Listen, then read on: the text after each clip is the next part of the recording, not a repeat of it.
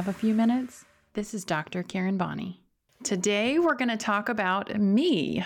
And who better to connect with me on the questions about me is going to be, I would like to say, my new acquaintance, Grace Ibrahim. It's great to be here. Great to be on the other side of the podcast. I've been helping out with it a lot, and it's just been so fun to see it come to life. I think that's the best part about this. Is when Karen and I first met, it was kind of just like, I have this idea. Do you think we can do this? And then it happened. And uh, that's like my favorite part of my job. So happy to be here. Happy to do this episode. I always think it's nice for your audience to get to know your host. So I'm here to help with that. Perfect. I don't know if we ever really started off with the question or ever really touched on the question of why did you want to start a podcast? What got you into like podcasting? Other than, of course, you have a great voice for it. I know that's been said um, by mutual friends, but yeah, what's the why behind the podcast? Yeah, so um, back when I had my my private business, like the first go around when I first started it, I definitely was in the phase of what do you do for marketing? Okay, I'm going to do a YouTube channel. I'm going to make videos. I'm going to have, you know, social media presence. But I never at that point ever even thought podcast because to be honest, I personally don't listen to that many of them, especially back then. It wasn't my thing. And so I was like, eh, never mind. And so it wasn't until now, and as we mentioned, you know, someone reminded me that I have a good voice for a podcast. And at this point in the game, I'm like, I don't know why I didn't back then, but why not now? And I, I'm definitely one of the people who likes to challenge myself and try things that I know nothing about. And this definitely is that because I still can't vouch for the fact that I personally listen to a million podcasts. I don't. And so I think it's also been a fun journey of like making my own and then also starting now to like listen to others almost as how do I learn more about what other people are doing. And so it's nice. It's kind of like I just opened a door that was a room that I never thought I would even be in. I love that. Have you picked up a podcast that you like recently? There is one that was called Pain Deframed, I believe, or Reframed. I'm I'm totally blanking on it, but I liked that because in my professional world, I'm getting into more pain neuroscience education, and so I started listening to that one, and then honestly, last night I started the MeatEater podcast, which has been around for millions of years, I'm yeah. sure. and so, of course, I love that topic and just listening to what they're having to say is kind of fun. So, those are the two that are like on the forefront of my screen. Yeah, podcasts are such a good commuter. Like if you have time and you just need like a little background yep. companion. It's nice to just turn on a podcast. You kind of feel like someone's there with you. Totally. I actually I find because I don't, you know, we all probably don't want to admit that we want to be scrolling less on Instagram or Facebook or whatever. And I definitely feel like as of late in my world, I have been doing a lot more of that. And so to me, the podcast was okay, at least you're going to learn something. So, like, let's listen to a podcast instead of scrolling and like having your face in your phone. So, that has also been a nice switch for me. So, okay, so podcasting is one thing that you've done recently that's new. Is there anything else you picked up that's like a new hobby?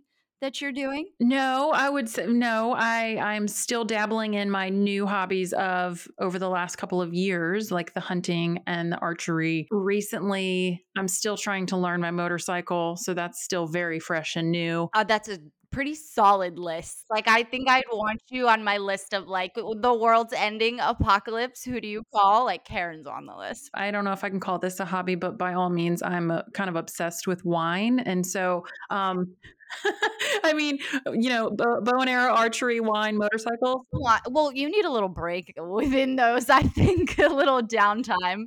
That's yeah. understandable. I've always wanted to get a bike. I don't know why. I haven't like gone for the license and just at least like learn the skills so that like when I am prepared for it, I can get it. Yep, I definitely recommend it. I and I can give you some recommendations for because uh, I took the class in Northern Virginia. Was it hard? Was it like a, a, lot harder than you'd expect. Yes. Well, I am an overthinker. So maybe for somebody that's not in my shoes, it would be easy. But I thought it was incredibly difficult because it was such a complex, multidimensional, like your hands are doing, both your hands are doing something, both your feet are doing something.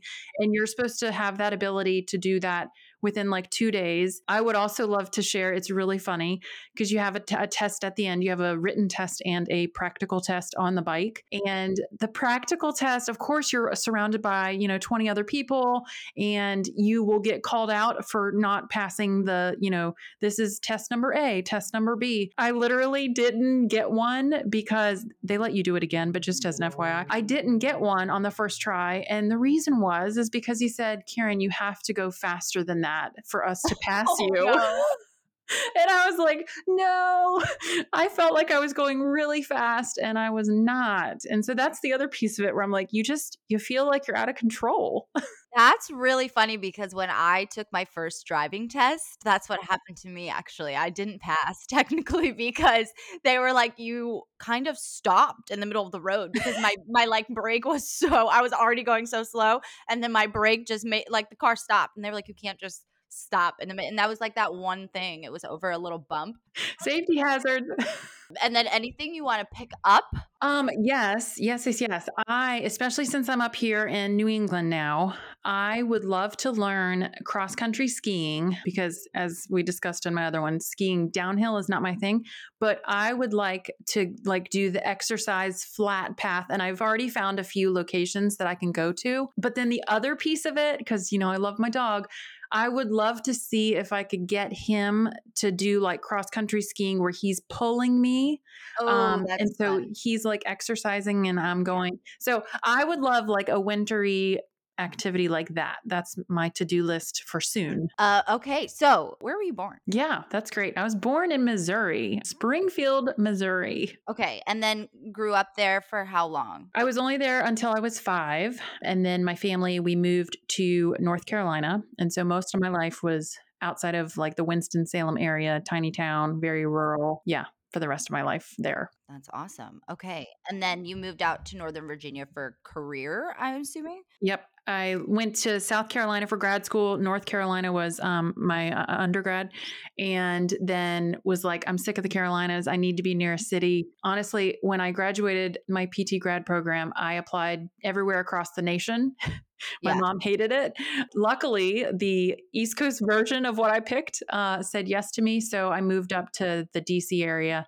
And weirdly like i first lived in maryland and then i quickly moved to dc and then was in dc for eight years and then i moved to virginia so i just kind of like skirted around the whole area What do you love the most about living out here? Because I'm out in Northern Virginia for anybody listening. That's why I'm asking. I, I truly did love that there was everything around it like i felt like i never had a dull moment the city was great when i lived in it the variety the constant food options the activities the fact that you could i never went to the beach but you could get to a beach if you really wanted to. I was big into just to, as stupid as it sounds the potomac river was just nasty in most people's eyes i thought was great you know? I paddle boarded on it I love the idea of having just a water source nearby. So that was really great because it was easy access. And then if you wanted to go further into Virginia and hit some mountains, you could. And so I loved that that was a pretty nice variety to live in that area and still be so close to things. That is true. It's very diverse out here in terms of like nature and the things that you could do and Yep. a lot of cool activities. And then, Pete, did you always know it was going to be physical therapy and like that kind of path, or did you kind of have a different? No, that's a that's a lovely question. I'm glad you're bringing that up because I think it's kind of a good story. It's kind of a cheesy story, but I knew I always wanted to do medical. I just for whatever reason knew that. And so what everyone kind of normally does when you're in middle school, high school, whatever, thinking, "Hey, I want to do medicine." You start volunteering at the hospital. And so I was doing that. And they basically, every time I went, they rotated me into different sections. And I, as silly as it is, could not stop smiling and was the happiest when I was in the physical therapy department every time I got to rotate through. And so I, at that point, was like, okay, I think this is what I want to do. But I, oh, it was funny. I always was like, I wonder if I'm going to change my mind. I always was wondering, am I going to change my mind at any point in this process? And I never did.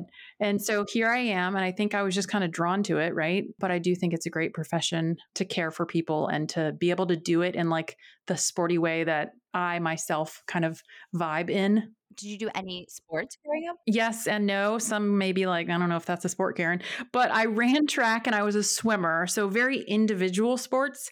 I, I, think if I could like go back in the day, I would have forced myself to do a team sport a little bit more aggressively. Cause I now as an adult, I'm like, how much value is that team sport mentality and moment. So I highly recommend anyone with youngins out there, like try to get them to do team sports and maybe individual sports so that way they can get both experiences. But yeah, so swimming and track. And then it was in undergrad when I just became a freaking gym rat. I didn't know much about that in high school, but was getting super obsessed with it in college and then continued it into grad school became a trainer, was training people, and did that all the way through PT school. I was going to have a follow up, but I feel like you answered it of like, what's the best part of your job? Yeah, that is no, that's a great question. What's the best part of my job? I think the best part of my job is working with people who are motivated enough to see that change and see the monumental the monumental changes that can happen to someone's quality of life even if it's a small thing and so what I what I will say is that I think a lot of people make this assumption that oh you have the best job ever it must be so rewarding. It's not always rewarding and it's sometimes more rare that I get to be with someone who really like crushes the situation is so self-motivated because I think that sometimes the misconception of sometimes medicine in general is all this medical professional nonsense out there is here to just fix you and you don't have to actively participate in it. And that is 100% not accurate. If i could spread that you know vibe to anyone i think that's what i would what I would emphasize. And so when I get to work with someone who naturally does that, they have a deficit, I know what they need to get back to, they're willing to work, they listen to my recommendations, it just goes. And that to me is the most beautiful thing to see. Kind of like the way you said like, you know, you start a pod, somebody says, "Hey, I think I might want to do a podcast." And they know nothing about it and you get them to a place where they're doing that but you're you're seeing them progress and you're just guiding them along the way and i think that's the mm-hmm. most rewarding part of it to me is when i get them energized about it and or when i see that they bought into something so much that i know they're going to keep that for the rest of who knows how long they learned something they're going to apply it and they're going to apply it for what often is life. I feel like in any profession, creating partnerships with people, whether it be like PT or podcast creation, content creation. It's like a two way street. Yeah. We have really good communication. So I feel like we make that work. So it makes me appreciate it very. So here's life, right? Life is a bunch of crap and a bunch of good stuff. And so if you don't have the crap, you don't appreciate the good stuff. And so it very much makes me appreciate the patient encounters that I do have that they mean so much more when when they're on that side of the spectrum. Yeah. That makes a lot of sense. Bouncing off of the PT question and then into life in general. So, two things. So, do you have a PT motto and then do you have a life motto? Ooh, these are great. So, for PT, I would say the motto that I try to instill in my patients is that we're not perfect. We're not perfect human beings physically. We will never be. But how do you handle and own the dysfunction that you have and make it work towards what you ultimately want to do. So I think there's a there's a big piece of like, oh, I got injured and now I'm never, you know, is this going to be the same as it was before the surgery? And I'm like, no, no, it's not. And I'm I'm sorry if anybody led you the wrong way and said that you're going to be fine after surgery, quote unquote normal, because that's what everybody often thinks. And so even after big injury, I don't want anyone to ever think like it's going to be 100% normal. But what I will say is I am very confident that I'm going to get you to a place where you feel 100% normal. And we're going to work towards a scenario where you get strong where you need to, you have the stability where you need to, so you can support your body physically in the whatever heck you want to be doing activity wise. And so I think the notion of the perfection thing, and it's not going to be perfect, but I can get you to a place where you're probably going to be pretty freaking happy with right. whatever you're doing. That's awesome. And life. Oh, my life motto is definitely always keep adventuring. I think that, you know, it's easy for a lot of people, myself included, to stay in a comfort zone because why would we not? It's super comfy. But I have also learned that my drive is to push that limit. And I will also have moments of, oh my gosh, I don't want to be outside this comfort zone. But right. I have had so many more valuable experiences on the other side that I almost like can't put the light out within me, right? I feel like every couple years, if I haven't been doing something a little crazy, a little edgy, a little pushy, it kind of creeps up inside of me. And I feel like I just have to satisfy this thing. And the thing is, let me adventure, let me push my boundaries, let me try something new, let me find a new scenario. Number one, that's a very good life motto. I love that. I'm all about that. but number two, in terms of adventure, if someone handed you a plane ticket today, but you could fill in the blank to the destination, where would you go? The Amalfi Coast. Ooh. Where have you traveled to that you would absolutely go back to or want to go back to? I love that question because there's a lot of the places that I have been to where on on my head and in my checklist I'm like mm, one and done. Don't need to do that again. I I loved, but not to say that I didn't love going, but it was like, but I still have way more to do. So I definitely am not the repeat just for unnecessary. So, for there to be a place that I actually want to like repetitively go, the one that pops into my head, and I don't really know why, besides just the things that I love over there, but is Colorado. I love, love, love Colorado, specifically like Colorado Springs, the freaking incline. I don't know why, but I think either I went during a certain time in my life where it kind of just that was a super adventurous mountainy I, I, think I learned that I love mountains, not necessarily for skiing, but just I love the beautiful scenery of like a ginormous mountain. It just it it really is humbling. It makes you feel small in a good way, and it makes kind of the world seem a little bit bigger. And so I love Colorado, and I've sent, but again, I I've since like found other mountain ranges that are just as beautiful and also great and make me feel that way too. So Colorado's on my list. I've never been. There's so much more to the US that I need to explore. So, okay, in terms of repeat, that word brought up my next question. What's that one movie that you could just watch over and over again? Oh, that's a good one too. I'm definitely not a super big movie watcher at this day in my age. And so I feel like my the one that I always say for this question is such a long time ago, but I still freaking like the movie. It's called Man on Fire with Denzel Washington. Yep. I don't know why. Again, like I don't like repeating things because I don't know why. I just don't. And so if I have something that I've watched more than once and actually enjoyed it repeatedly, and it was it was Man on Fire. Denzel will do that to you, you know? Right.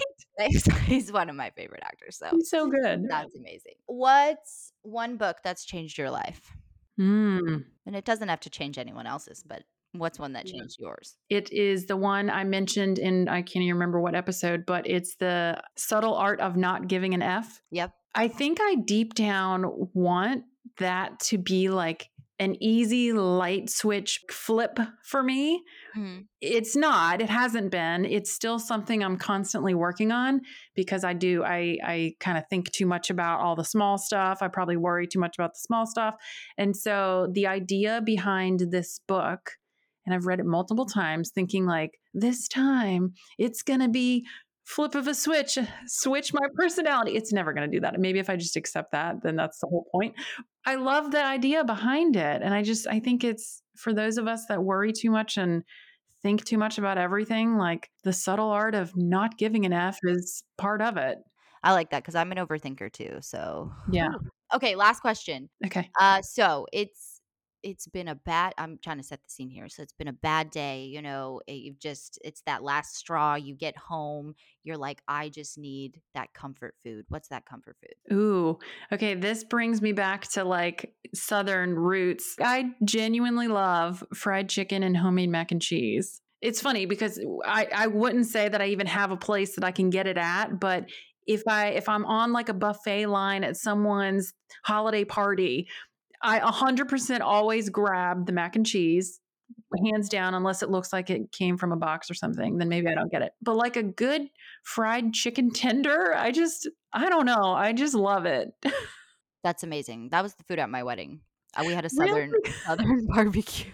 This is actually the last question because I just thought of another question for you. Okay. What's one thing that people would be super surprised to learn about you. Yes, that's a good one. Back back in the day during grad school and like when I was fresh into my PT career, I competed in figure competitions and I did decently well. I got I got some trophies on my wall. That's awesome. Wait, so are we talking like figure skating? No. Thank you for clarifying. Uh, figure like if you've if you've heard of like or seen bodybuilding competitions. So Oh. Okay, so the female bodybuilding is the big bulky, they do the same poses as the male bodybuilding. So it's more familiar to what people know. And there's like three or four different categories for females. There's bikini, there's figure, so, figure is there the judges are still looking for size and symmetry of your physique, but the poses are a little bit different. Um, they're not the same as the bodybuilding, like big, bulky images, but figure compared to bikini, bikini is a little more just like, hey, we look good, we do some silly right. poses. So, figure was a little more in between bikini and bodybuilding for females. Oh my gosh, good for you.